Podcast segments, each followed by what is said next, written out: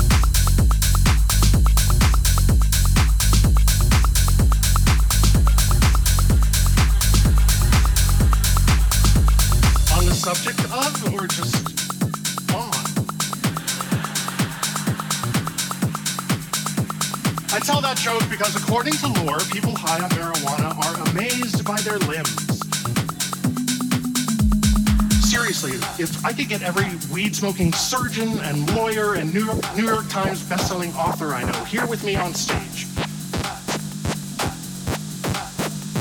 We could blow your faces. We could blow your faces. Thank you.